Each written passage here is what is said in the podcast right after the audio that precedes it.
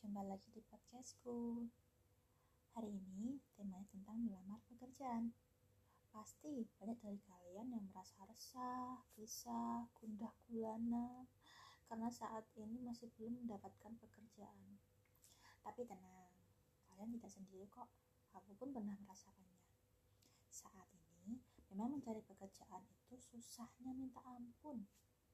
Aku akan menceritakan pengalamanku saat mencari pekerjaan. Saat penerimaan CPNS, aku berusaha keras untuk lolos.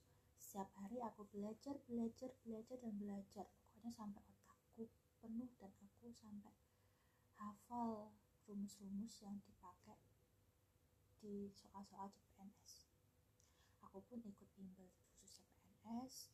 Tak lupa aku mengerjakan tryout sampai skorku 400 ke atas.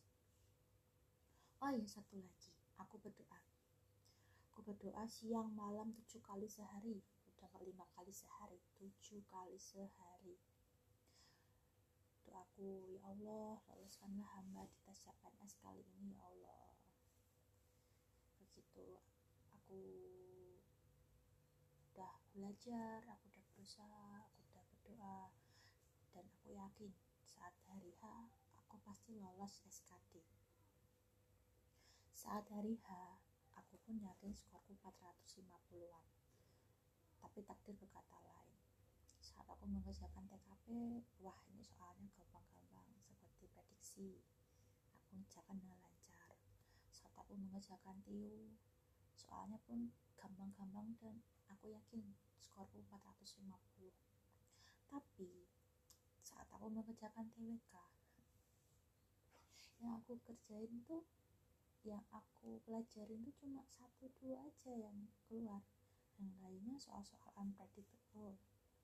Dan aku hanya mendapat skor 420 sedih gak sih? sedih pak. Sedih banget lah. Aku sampai nggak nafsu makan gara-gara itu. Dan ya bisa ditebak. Aku nggak lolos SKD lanjut setelah kegagalan di CPNS aku mulai cari pekerjaan di Jobstreet dan LinkedIn dan juga di akun loker Instagram. Sudah berapa CV yang aku kirim dan hanya berakhir di tahap interview. Aku mencoba mencari pekerjaan kantoran, mencari pengalaman baru lah yang berbeda dari pekerjaanku sebelumnya yaitu pengawas lapangan. Lalu ada loker salah satu instansi pemerintah. Seharusnya kalau instansi pemerintah aku udah merasa eh, nggak uh, enak ya banyak cerita yang gak mengenakan di instansi tersebut daftarnya pakai ijazah SMA nah aku coba-coba kan siapa tahu rezekiku positif thinking lah. Aku mulai menyiapkan syarat-syarat yang dibutuhkan.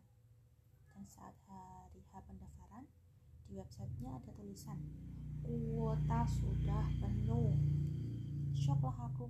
Mau ada tulisan coba kuota di pendaftaran pengumuman rekrutmennya harusnya aku belajar dari kesalahan ya. Tapi aku masih positive thinking. Berusaha lagi pas ada loker di instansi yang sama pakai ijazah S1 kebetulan pengalaman kerja dan keahlian pun masuk di posisi ini. Aku lamar dengan penuh sukacita. Aku sampai meneliti berkasnya apakah sudah lengkap apakah sudah benar. Dan saat yakin udah benar dan udah lengkap aku kirim ke instansi tersebut. Udah semangat nih aku bakal lulus admin wah udah lengkap dan benar semua berkasnya. Aku juga udah belajar wawancara udah uh, memikirkan inovasi apa yang akan aku buat saat kerja di sana. Tapi lagi-lagi saat pengumuman ternyata aku nggak lolos. Lucunya lagi temanku juga nggak lolos. Kan aneh ya aku komen lah di IG-nya aku nggak lolos ya kak. Padahal syaratku udah lengkap. Terus ada yang balas komenku iya soalnya kakak kurang syarat orang dalam. Itu yang balas bukan orang instansi situ sih tapi orang lain. Ya mungkin nggak tahu benar apa enggak ya nyari pekerjaan emang susah itu. Kadang kita juga merasa ini kok nggak adil ya. Kenapa Tuhan gini banget ya ke aku kenapa nggak adil banget ya Tuhan ke aku kenapa teman-temanku dapat kerjaan yang keren-keren yang gajinya banyak sedangkan aku masih mencari pekerjaan. Kalian juga sering memikirkan hal yang seperti itu kan? Saat kegagalan demi kegagalan menimpa kalian. Tapi kita cuma hamba ya yang bisanya cuma berusaha dan berdoa.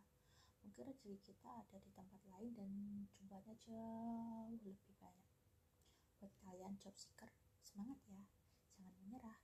Pokoknya tetap semangat dan berusaha. Lakukan apa yang kamu suka selagi ada waktu. Siapa tahu rezeki kalian ada di hobi yang kalian tekuni. Sekian podcast kali ini. Terima kasih sudah mendengarkan. Bye bye